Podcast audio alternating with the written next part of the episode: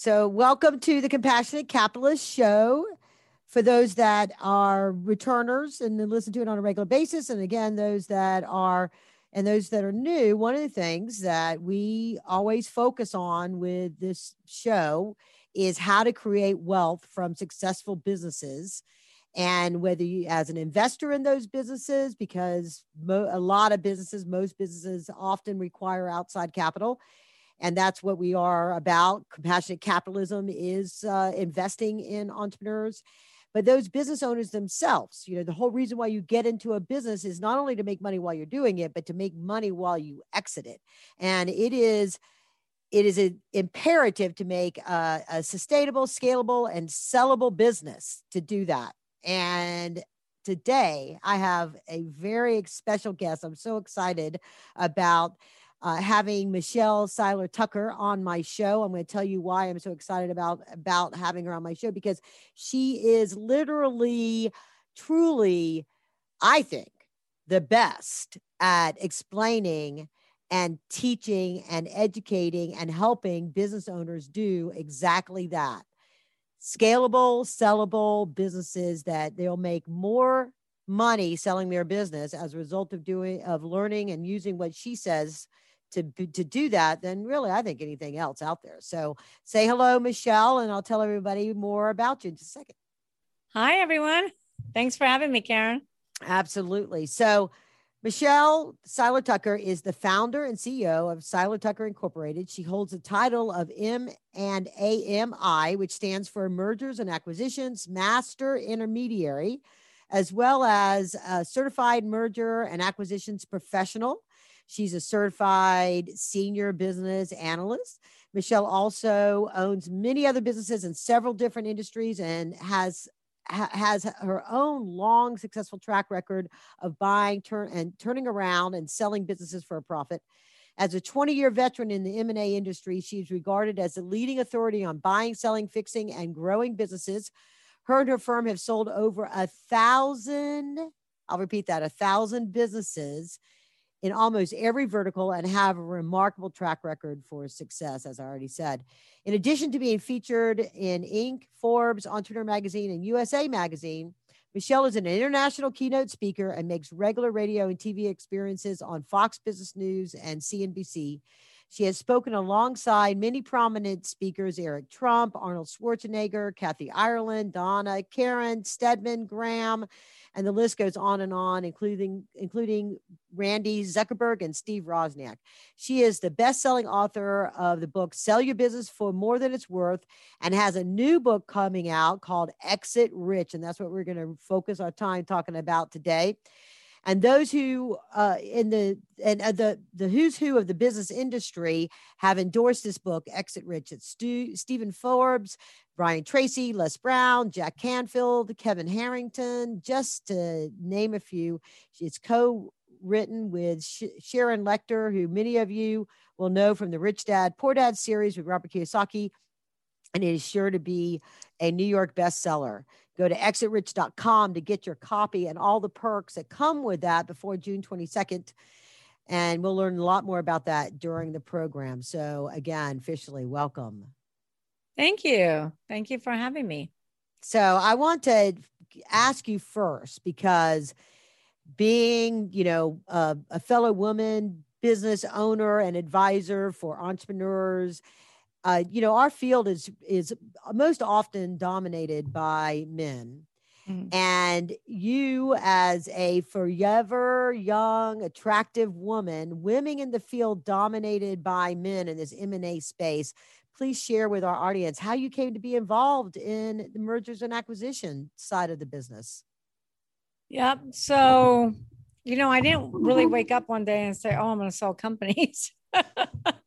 but I always knew I was going to be an entrepreneur, and I've owned many different businesses and many different verticals. And um, I did end up going into franchise sales, franchise consulting, franchise development, and was had an equity partnership in several different franchisor businesses. And I found myself kept saying no, no, no, because buyers would come to me all the time and say, I don't want to buy a franchise. I want to buy an existing business And I kept saying, well, that's not what we do. That's not what we do. we do franchise sales, franchise development, franchise consulting. And then one day I'm like, you know, this is ridiculous. I should be saying yes, yes, yes. And really, that's how I opened up my mergers and acquisitions firm by saying, look, there's so many buyers for existing businesses that don't want to buy franchises. I've got a captive audience. I need to go ahead and open up a firm. And that's what I did. It was really that simple. Well, and thousands of business, a thousand businesses. That's just phenomenal. It's kind of that's like over 20 a- years ago. Yeah, that was over 20 years ago. So I got in, I've been in this business a little over 20 years. So that's a little yeah. over what 53 businesses a year, I believe. Yeah. And some years we've sold more, some years we've sold less. You know, one year last year we sold less. um, yeah. you know, because of the pandemic. But yeah, so I think that's what about, about averages out to. I have personally sold 500 and my company has sold yeah yeah so but that's what i'm saying it's like you have a clone I mean, Isaac it's just amazing to me. I wish I had a clone. I'd be doing so much more. And I have all this big things I want to do. I'm like, I need to clone myself. Yeah. And it's not like you're just, um, you know, peddling them in and out of the door. You're helping these business owners when you get involved in turning them around and creating the value proposition for them to exit rich to to sell their business at the maximum amount that that, that they can sell it for which they often when we were talking before they just they don't even have an idea that they have the ability to do that. Now of course it takes lots of work to get there and that's what we're going to talk about today. Yeah. but it's just that it's just really I, I, just you know hats off to you that you are um, have d- accomplished what you've accomplished. And that's why i said you forever young in this male dominated field because you know you like it's uh, 20 years looks well on you. So i just thank you. Thank you. you know so all right so let's because you know this is the thing. You, you know one of the things we hope to get out of it i'm going to tell the audience you know in the 30 minutes or so that we're going to be talking today there's no way you can learn everything that you need to know to take your business. If you didn't start right with an exit strategy before you you you know got ready to go do that and what your roadmap and you're having to you know navigate and figure this stuff out it doesn't happen overnight and you're not going to learn what you need to learn in 30 minutes. She's got 21 golden nuggets absolute gold nuggets in her book exit rich that i uh, we're going to talk about some of those today but i really want to again encourage you to go to exitrich.com and get that. So you can exitrichbook.com exitrichbook.com. Thank you. Yes.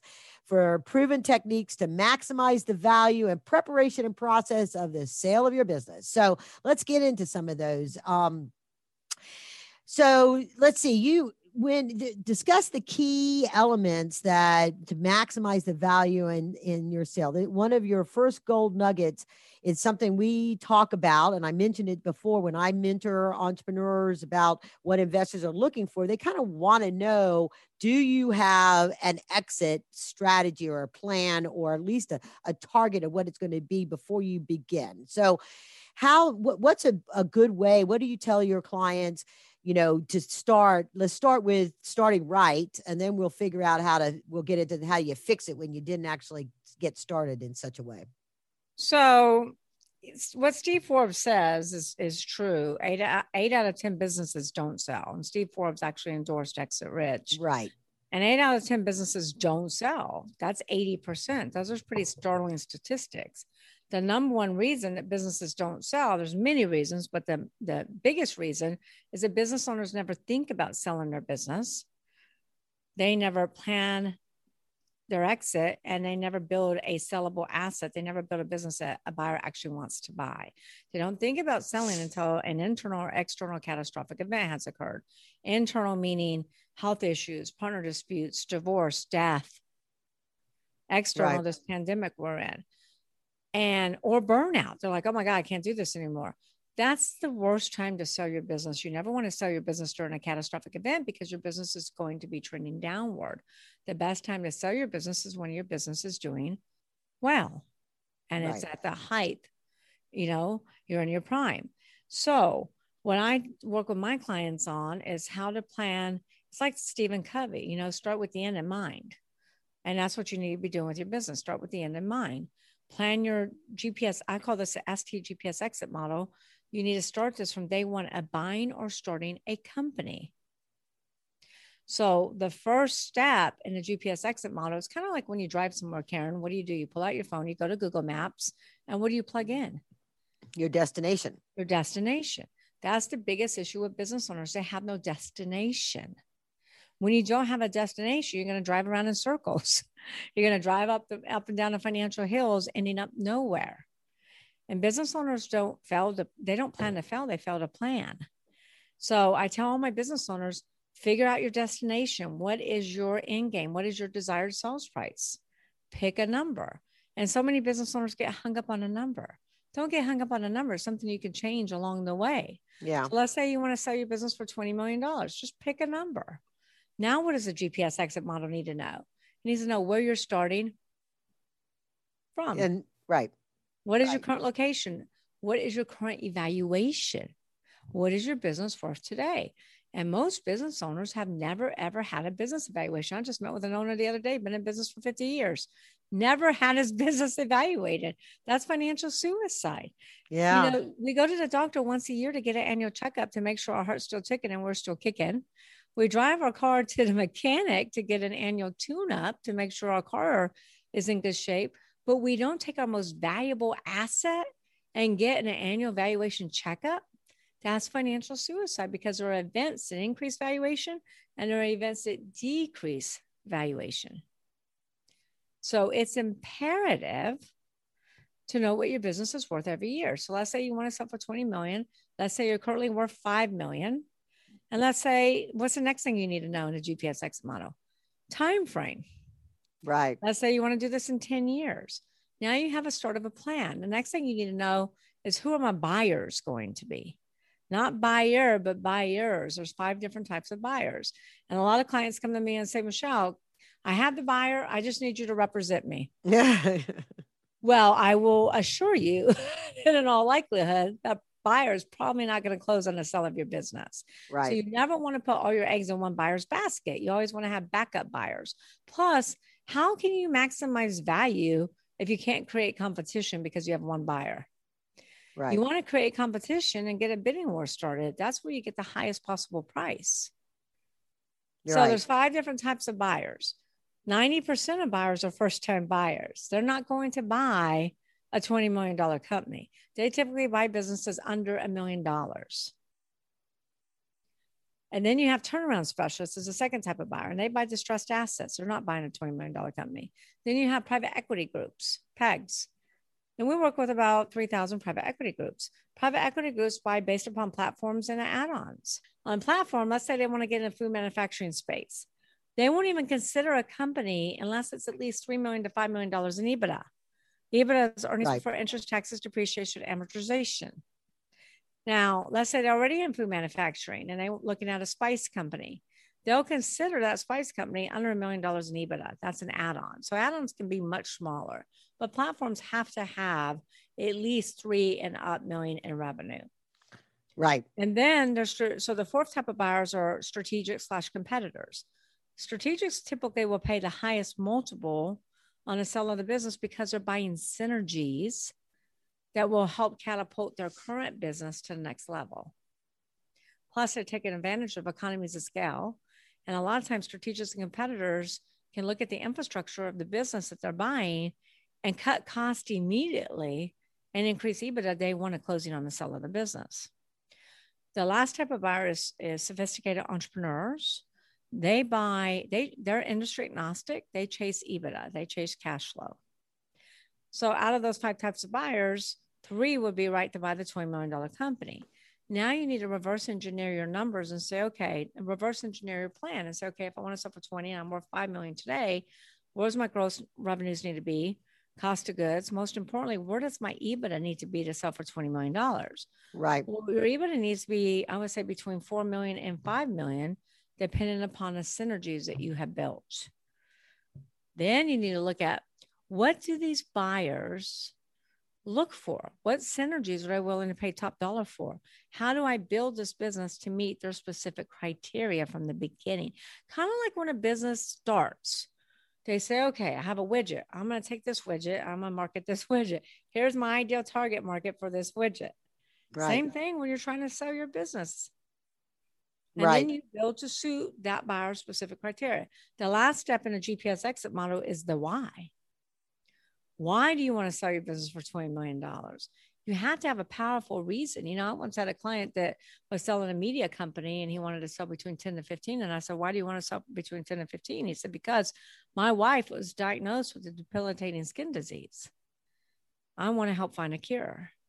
That's a pretty motivational, powerful why. If it was easy to sell a business for $20 million, everybody would be doing it. So Right. you need to have a powerful why that will keep you motivated, keep you hungry, keep you in the game, keep you weathering all the financial storms that come our way. Yeah. Right. Right. Yeah. Because you're gonna be trucking along and all of a sudden, bam, here comes a pandemic. right.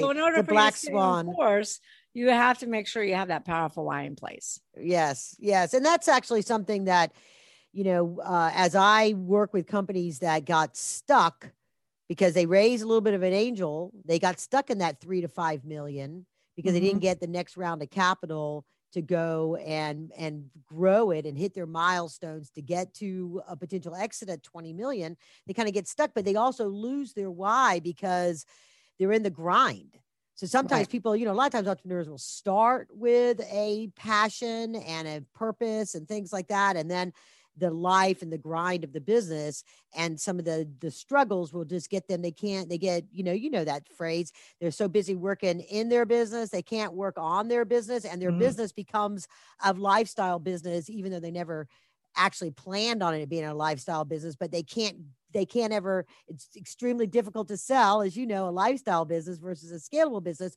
So let's talk about that. When you when somebody comes to you and they find themselves they didn't put that destination in there and they see even if they're doing three million four five million in business how do they pivot emotionally and structurally and operationally and this is not something that you probably cover in like five minutes, right? But you know, give us a little appetizer of, of what of of the big vision of how they pivot from lifestyle to a scalable business. Well, they they build their business on an infrastructure. So, you know, they got to stop that lifestyle business and really look at building they first of all, it's mindset. Let's start from the mind.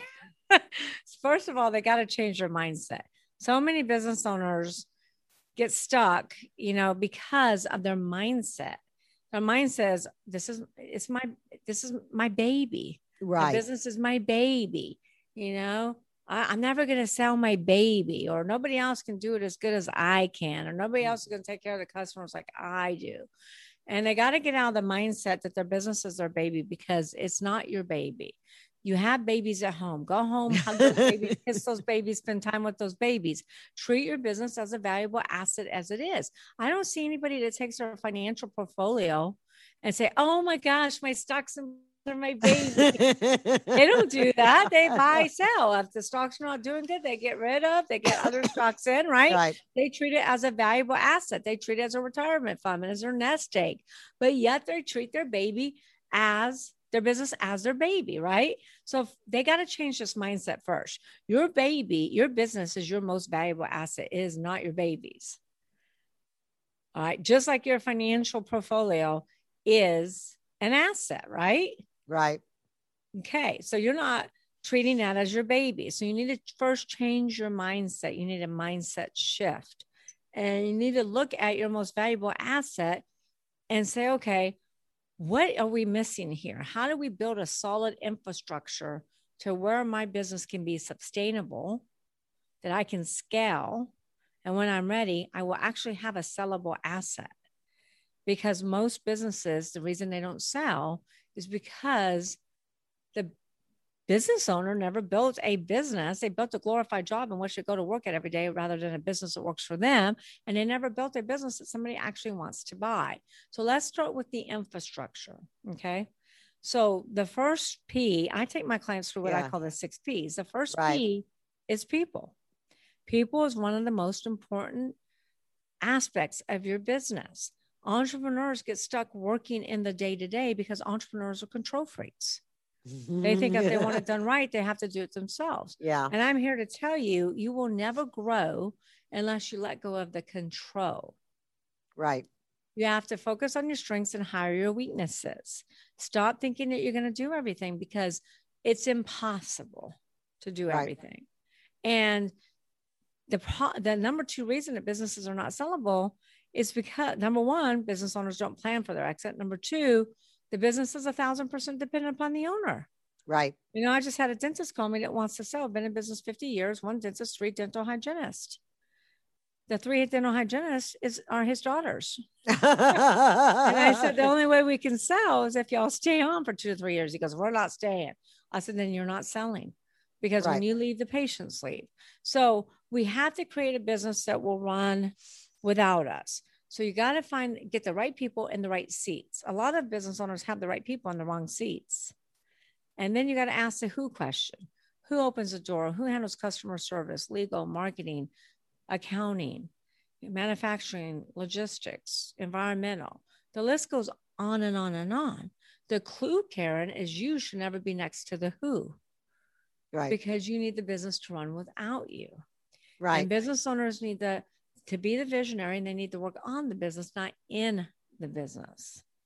Well, it goes also to that whole thing of, you know, even, well, I mentioned Robert Kiyosaki before that I learned, you know, he changed my paradigm. If you don't do the business like you're talking about, then you're self employed. You're not a business owner.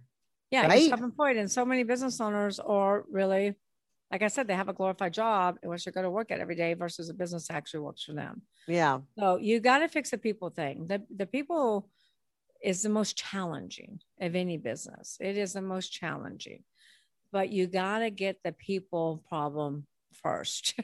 okay. The next P is product. So you got to look at your product, look at your industry, look at your service, and ask yourself: Is my industry, my product, service on the way up or on the way out? Is it thriving or dying?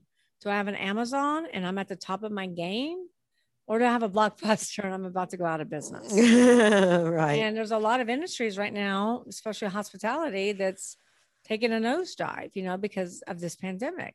There are a lot of industries that were dying, like manufacturing, before this pandemic that are, are now thriving.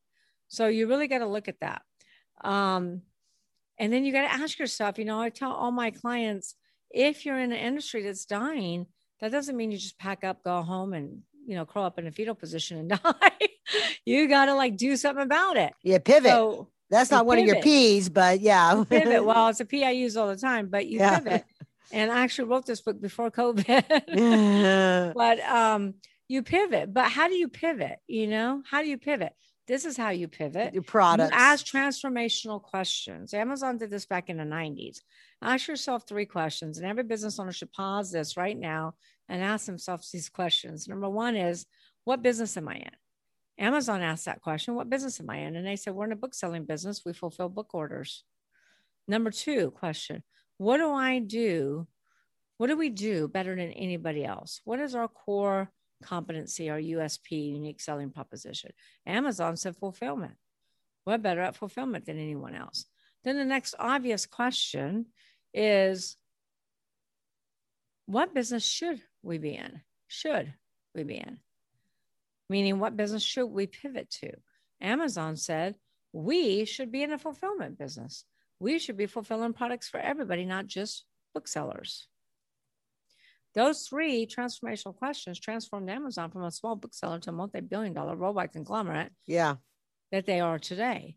Those three questions. So ask yourself those three questions. What business are you in? What do you do better than anybody else? What should you be in? Now, that doesn't mean that, let's say you're in the restaurant industry, you say, okay, I'm not going to be in a restaurant anymore. I'm going to open up an auto parts store. No, that's not what that means. You Yeah. know? Amazon didn't really change things that much. All they did was decide to fulfill for everybody, fulfill all kinds of products, right? Right. Right. So it, this these questions sound simple, but I always say when you're in your fog, it's foggy. So a lot of times you need an outsider's perspective to help you navigate these three transformational questions. And then the next P is processes. And you will never scale without processes. Right. Now, most business owners kind of treat processes like exit strategy. They never think about it until something bad happens in their company and they're like, oh, we need a process for that. You probably needed a process before that to avoid that from happening. Now, this is where most business owners get it wrong. Most business owners don't design the processes around the customer experience, they design it around their own agenda. Yes, customer Oh, discovery. we want to be engagement. efficient. So we're not ever going to answer our phones. We're just going to give you 12 different prompts to push, you know? So we're never going to answer our phones. That's a, that process is not designed to create happy customer experiences. It's designed to infuriate customers, right? So you really got to design your your process around your customer experience. So again, this is where you should pause this and ask yourself, what do you want your customers to experience? McDonald's did this back in the 50s. Did you ever watch the movie The Founder? yes. Upon the McDonald brothers? Okay. Right. So if you remember correctly, back in the 50s, McDonald's said we want to build a fast food restaurant because nobody's doing fast food. We want a fast food system. We want to design the processes around the customer experience. They said we want our customers to experience great tasting food that's hot, fast, 30 seconds or less. Do you remember when I took all the employees out to the tennis courts? Yeah. Okay. Yeah. They took chalk and they drew the processes out. And everybody kept bumping into each other and they erased it and they drew it again. And they did this for like 10 hours. And one of the McDonald's brothers was on the ladder and he had a little conductor stick and he was like conducting, you know, all the employees to what they should be doing. It was like a symphony of systems. It was pretty unique. And McDonald's, even though they built those processes back in the 50s and they've been tweaked along the way, it is the reason that you can eat at a McDonald's anywhere on the road and really get the same experience. Right. Right. So And I- you got to not think about the owner's agenda. You got to think about what your customer wants to experience because if you don't create wow experiences for your clients, your competitors will be happy to do it for you and you will lose market share. and it's amazing how many big companies we can look at that lost sight of that what you were talking about with the telephone right? You think about big companies like what's up with sears? Why couldn't sears have pivoted and become more recognizing what was happening with amazon and stuff like that that they never could quite figure it out because they lost their customer connection right and so Right. wha- whatever size it is you Same know, thing with figuring out before- Blockbuster. Yeah. Same thing with Blockbuster. You know, they were out of touch with what their customers wanted. And Netflix said people don't want to leave their house at nighttime to go get a movie. Right when they could be sitting in their home and just order it on, on online like Netflix, right? yeah So Blockbuster saw what Netflix was doing, and Blockbuster had the opportunity to buy Netflix, and they sat back and did nothing, and now they're out of business. You know, so that happens to company after company after company. It is the reason why the business landscape has changed dramatically. Most business owners don't know this, but when I wrote my very first book in 2013 called Sell Your Business for More Than It's Worth, and I did the research and learned that 95% of all startups go out of business. We all know that. That's common knowledge. But here's what you don't know. When I wrote Exit Rich in 2019, 2020, I did the exact same research. And this was before the pandemic. I learned that only 30% of startups will go out of business. The business landscape has flip flopped. really Startups, only 30%. However, out of 27.6 million companies, those businesses that have been in business 10 years or longer, 70% are at risk of going out of business. Seven zero. 70%. So it's flip flopped. It used to be if you're in business past five years, you're golden, you're going to be in business forever. Not the case. And you hear about the big public companies all the time, like Toys R Us is in business 75 years, goes out of business. Toys R Us is a perfect example of not doing anything different. yeah mhm. Kmart goes out of business. Steinmart, Pier One, Godiva closes down 1,500 locations. GNC is closing down 900 locations. But what you don't hear about are all the in every single city. These businesses are going out of business and dropping. They're exiting. They're not exiting rich. They're exiting poor. They're having to close their business, sell for pennies on the dollar, or even Mhm. worse, file bankruptcy. And the number one reason that these businesses are going out of business when startups are not is because business owners stop doing what I call AIM, A I M. AIM is always innovate and market. They stop Oh, yeah. innovating and they stop marketing. They're married to their original ideas. Blockbuster is married to their original concept. Toys R Us married to their original concept. You're either growing or dying. There is no in between. That's why those transformational questions about what kind of business are we in? What do we do really well? What should we pivot to are so crucial right now, especially more than ever before. And the startups are not like they're not starting up another yogurt shop or another ice cream shop because God knows we don't need any more yogurt shops. shops. They're they're coming up with real solutions to real problems, and that's why they're succeeding. And business is all about coming up with solutions to solve problems and be innovative. You yeah. know, if you're not gonna, if you're not innovating, you're dying. So back to processes. So your processes must be designed with the customer experience in mind. They must be productive, efficient, and well documented. You need your policy and procedure manuals. In fact, you should have a policy and procedure manual that's open in your company. And every time something different happens, you add that new policy right then and there. It is a working, light, living, breathing document. And same thing with your SOP checklist. You also need to make sure you have employee handbooks, non competes, employee contracts. You'd be surprised how many of these documents are missing. And when buyers go in to do due diligence, it's the first thing they ask for. Let me see your policy and procedure manuals. Let me see your employee contracts and you know yeah. and we do we work with our clients up front to get those documents in place because we know they probably don't have them right and we right. know they're gonna that buyers are gonna ask for them so processes are huge.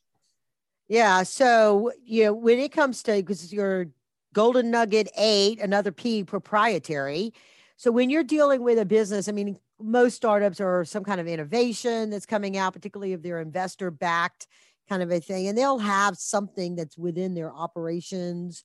I had a conversation with a guy yesterday that I told him he should be able to get a process patent you know, for what he was doing. He was like, I didn't even know I could do that. So when somebody's been around for a bit and maybe they're like the a dentist or a traditional type of uh, what I call a market participant business, they're not a market maker, they're not creating a new market, right? What is there things that they could do proprietary that they haven't really thought about that increases the value of the company? Yeah, so let's talk about proprietary because proprietary is the number one value driver. Right. Proprietary will get you a higher multiple than anything else. And let me give you just a crash course on valuation. So businesses are under a million dollars in EBITDA. Typically will trade for a multiple of one to three times EBITDA, maybe three and a half to four. You're not going to get much more than four if you're under a million in EBITDA. Businesses that have a million and over in EBITDA will typically trade four, five, and up some of these proprietary assets that we're about to get into can bring you to a six, a seven, an eight, a nine, or a 10. So you really got to pay attention to proprietary. There's six pillars to proprietary. Oh, okay. So first and foremost is branding. The more well branded your company is, the more I can sell it for, as long as your brand is relevant in the minds of the consumer. Is any gonna is anyone gonna pay any money for Blockbuster? Yeah. no. So, who's the most valuable brand in the world? Do you know? Uh, is it Apple? Mm-hmm. It's Apple. I guess I win. You win. Yay. so, Apple's the most valuable brand. They're worth $359 billion. That's without EBITDA. That's with not uh, in, taking in consideration cash flow, inventory, real estate, accounts receivables, or anything else. That's just the brand alone is worth $359 billion. So wow. build your brand. And trademarks are also very valuable. Trademarks on your company name, your slogan, your logo. I trademarked Exit Rich. You know, your podcast should be trademarked. Yeah. Anything that's unique to you, even products. Like we're selling a business that has 12 different exclusive products. Each product has a federal trademark. Each product is exclusive to a retail chain. Like one is for Walmart, one is for Target. They don't really compete against each other, they have their own exclusivity. A buyer will pay more money for that because each product has an exclusive to Walmart. So they want to get into Walmart. Plus, they'll pay more money for that because they have the federal trademarks. The mistake the business owners make, though, is they go to GoDaddy, they put in their domain, they're like, yes, I got it. Right. And then they go to the state that they're going to operate in and they go get a local trademark, a state trademark, but they never check the federal database. They check GoDaddy before they check the federal database. Not good because you can be operating your business for years and all of a sudden receive a cease and desist letter. And I see this happen to my clients all the time. And they hire an attorney and throw lots of money at it, and you're probably going to end up losing And then you have to stop using that company name and start the branding process all over again. And we all know one of the most expensive things to do is branding. Right. So make sure you protect all of your intellectual property by getting a federal trademark. Check the federal database before you go to GoDaddy. all right. And then patents are huge. If you ever watch Shark Tank, every single investor asks the same question Do you have a patent pending on that? Do you have right. utility patent? Their offer is typically contingent upon you having a patent. We once sold a business for $18 million. It wasn't making that much money, but they had 18 patents. So these are synergies that we're talking about. Contracts are also extremely valuable. Manufacturing contracts, vendor distribution, any type of exclusivity contracts, franchisor that has franchisees. Client contracts are extremely valuable, especially if they have a subscription model with reoccurring right. revenue. So here's a caveat to contracts. I've been doing this over 20 years, thousands of, trans, you know, over a thousand transactions, but meeting with thousands, thousands of business people. I've never seen a business owner actually do this correctly. In order for your contracts to be transferable, you need the transferability clause, and nobody ever has it. It's a there's a golden nugget. That's a platinum nugget. Yeah. you need that two sentence transferability clause. There was an M&A firm that sold to a private equity group and they weren't really M&A. It was more like a business brokerage firm. But anyway, um, the private equity group paid millions, had a whole legal team, and then, you know, had a celebratory party. And then they realized that their contracts were not transferable. So they threw this huge party for all the franchisees to entice them to sign the consent to transfer you're supposed to sign a consent to transfer before the sale. Yeah, right. So the the franchisees didn't like the private equity group. They they thought they had zero experience and they didn't want to be under their umbrella. So nobody one franchisee transferred, signed the consent. Nobody else did. Within 90, 120 days, the company was out of business and filed bankruptcy. Well, they'd they say sued their entire legal team. What? Yeah, well, I could could see that, but I'm just thinking, isn't that kind of like for the franchise owners, the franchisees sort of knows despite your face kind of a thing? Because no, because the franchisees all getting together and started their own franchise. Oh, and then they changed the things that they had always wanted to change. Yeah, because here's the bottom line: they didn't have to. They yeah. didn't have to transfer over, and the private equity group messed up because the due diligence team didn't read the contracts. Okay. Yeah. That's like the first thing you want to do in due diligence. So anyway, they ended up suing the whole legal team. Yeah. Wow. Yeah. So I want to make sure we have enough time, and there's I'm really curious to hear this because I, I, you know, one of your six P's is profits, and people could probably uh, guess what that is. What is patrons? Well, let me let me finish IP really quickly. Okay. Okay. I sure. promise you we'll have enough time. Okay. So let me just finish IP. So databases are huge you got to grow your database because if your clients are nurtured and it can be retargeted and repurposed, we can sell that for a lot of money. Facebook paid $19 billion for WhatsApp, and WhatsApp was hemorrhaging, but yeah. they had a billion users. So they had a synergy that, that Facebook knew they could ROI and monetize. Celebrity endorsements are huge.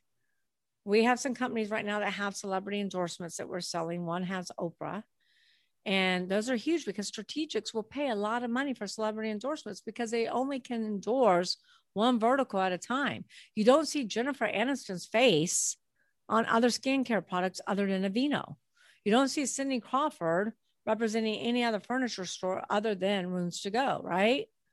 So celebrity endorsements, radio personalities are huge. E-commerce businesses that have the top five positions on Wayfair um, Amazon, Etsy, eBay, strategics will pay you a high multiple for that. So these are your proprietary synergies, your proprietary assets. This P right here, proprietary, can take you from a five to a 10. And do you have to have those um, consent to transfer with celebrity endorsements and those kind of things too? I can't believe a lawyer didn't didn't like they didn't pick up on that. Happens that's, all the time. and even setting up a franchise, it seems like whoever did their I mean that's that mm, happens all the time. Wow. So the next P is patrons. Patrons is your customer base. Most businesses follow the 80-20 rule, where 80% of your revenue comes from 20% of your customers. But then if you lose a few customers, you're in big trouble. You know, Right. we're representing a media firm that catered to casinos. We're selling between 10 and 15 million. They have five casinos. They lost two while we were trying to sell them. Their revenues dropped in half. Their EBITDA dropped in half. They were no longer sellable. We had to merge them with another media company. Oh wow. So you want to make sure you have customer diversification, not customer concentration. And then last P is profits. Now, yes, you know what profits are, but here's what many don't know about Okay. profits. Okay. Everybody thinks lack of profits is the problem. Lack of profits is never the problem. Lack of profits is the symptom of not having the right people in place. It's a symptom ah. processes in place. Lack of profits is never the problem. It's always a symptom of not operating on all five P's. If you operate on all five P's, you're going to be profitable. Okay. All right. Very good. So, all right, you talked about the buyers. You um you talked about the, the the how to maximize your profit and all that stuff. So, how do you how do you identify or how do you get in the game to to get in front of those folks? I, I mean, clearly you're an expert in doing that and that's a service that you provide but is there you know how do how do people rub elbows with finding their buyers do they just send an email or you know it's, it's yeah, I would be- never ever recommend a seller to try to do this on their own. It's like saying I need heart surgery, cut open your heart, cut open your chest, rip your heart out, and start operating on your own heart. Why would you even risk trying to sell your own company or trying to get those buyers? Confidentiality is always the number one concern for all business owners. They don't want their employees to know they're selling. They don't want their customers to know, and for good reason. You know, um, when employees find out, a lot of employees leave. Customers get nervous. So, plus, they're not experts. They're not experts in marketing and business. They're not experts in creating a bidding war. It took me over 20 years to, to get these buyers. It took me over 20 years to build a list of over 28,000 buyers in my database. You know, so that's not anything that you want to try on your own. If you're thinking about selling, you need to get an advisor, an Yes. acquisitions advisor. and so what is um is there a way to package your business into uh make it you know appeal like at least getting through the door i mean obviously closing and the value comes from the six p's that you did but there is there a certain way that that you know get you sort of noticed or get you the appointments because you've packaged the business in such a, a way So we we put together a prospectus. Uh, they call it CIM in the industry, confidential eh, confidential information memorandum.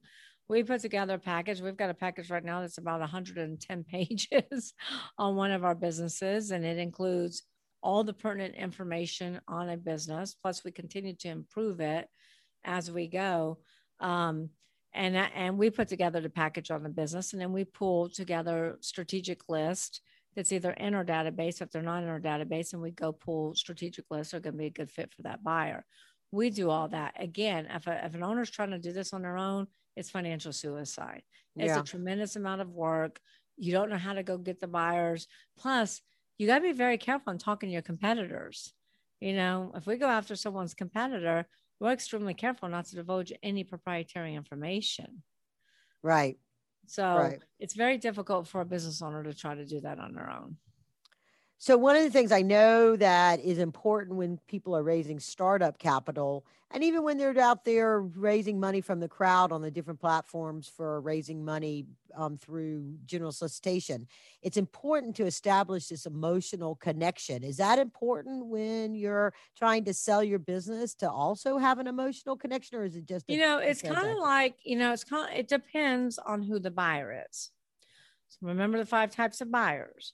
If it's a first time buyer, yes, you absolutely need to establish a emotional connection because first time buyers have never owned a business before. They're very nervous. They are very slow to pull the trigger. They need a lot of reassurances to make them comfortable with their, their decision of business ownership. You have to get them emotionally connected to your business.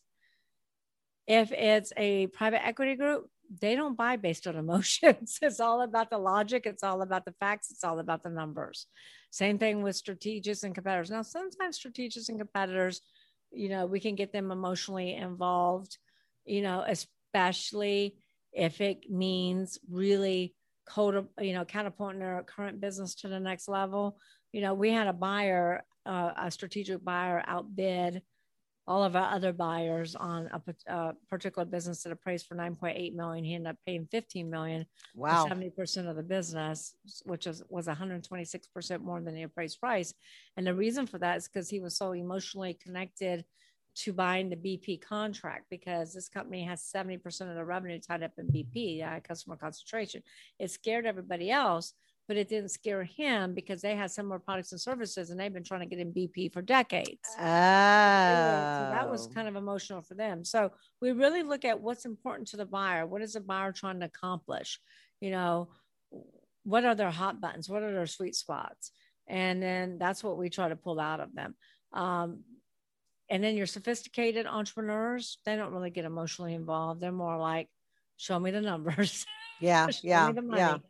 You know, so one of the things that you know when it comes to earlier stage folks and you know you start to and, and this goes to your your point at the beginning about creating a bidding war which is the way you just you just described. You had this bidding war going on.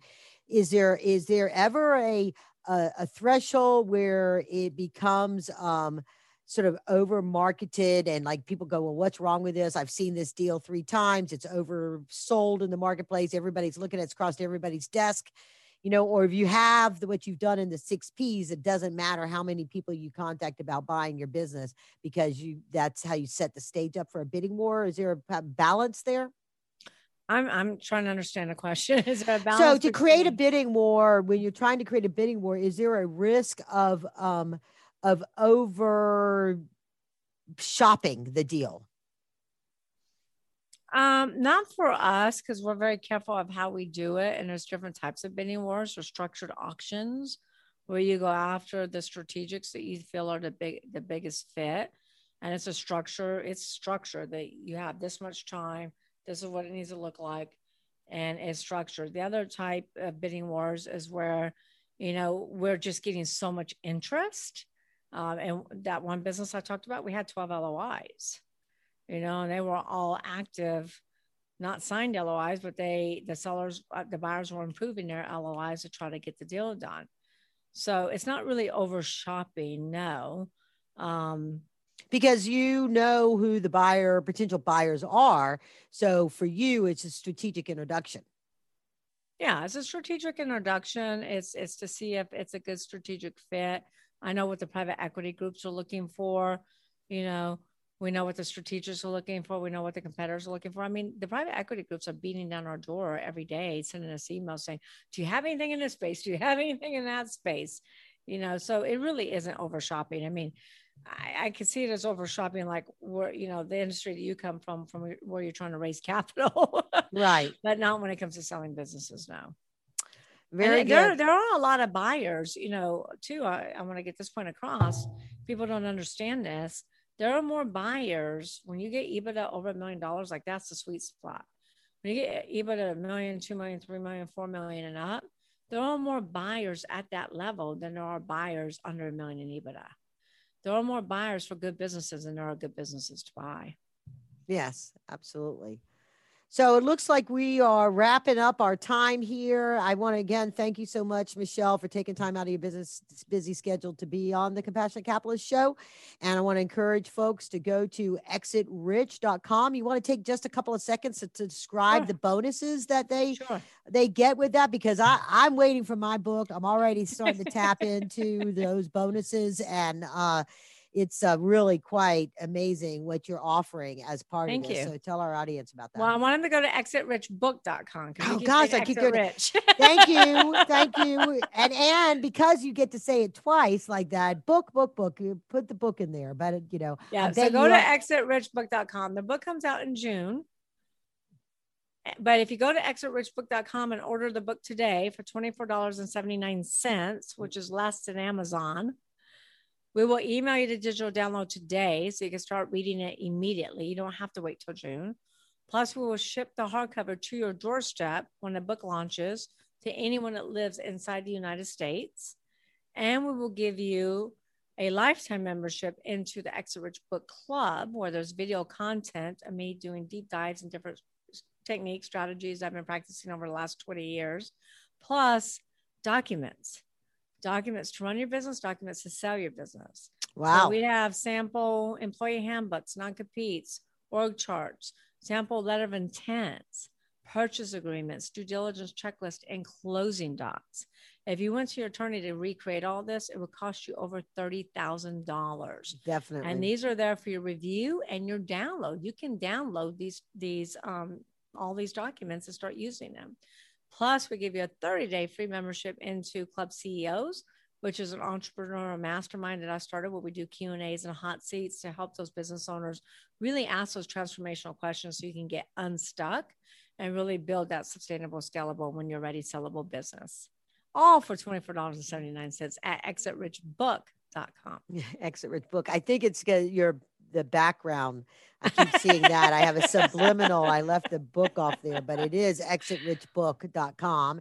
And of course, uh, the main, the other, her main website that talks about all the services and all the other content and educational materials that you have is at seilertucker.com, which is S E I L E I T U C K E R.com for those that are listening. S E I L E R. Did I, did I not say that? I'm looking at it and I didn't even say that. S E I L E R T U C K E R dot com.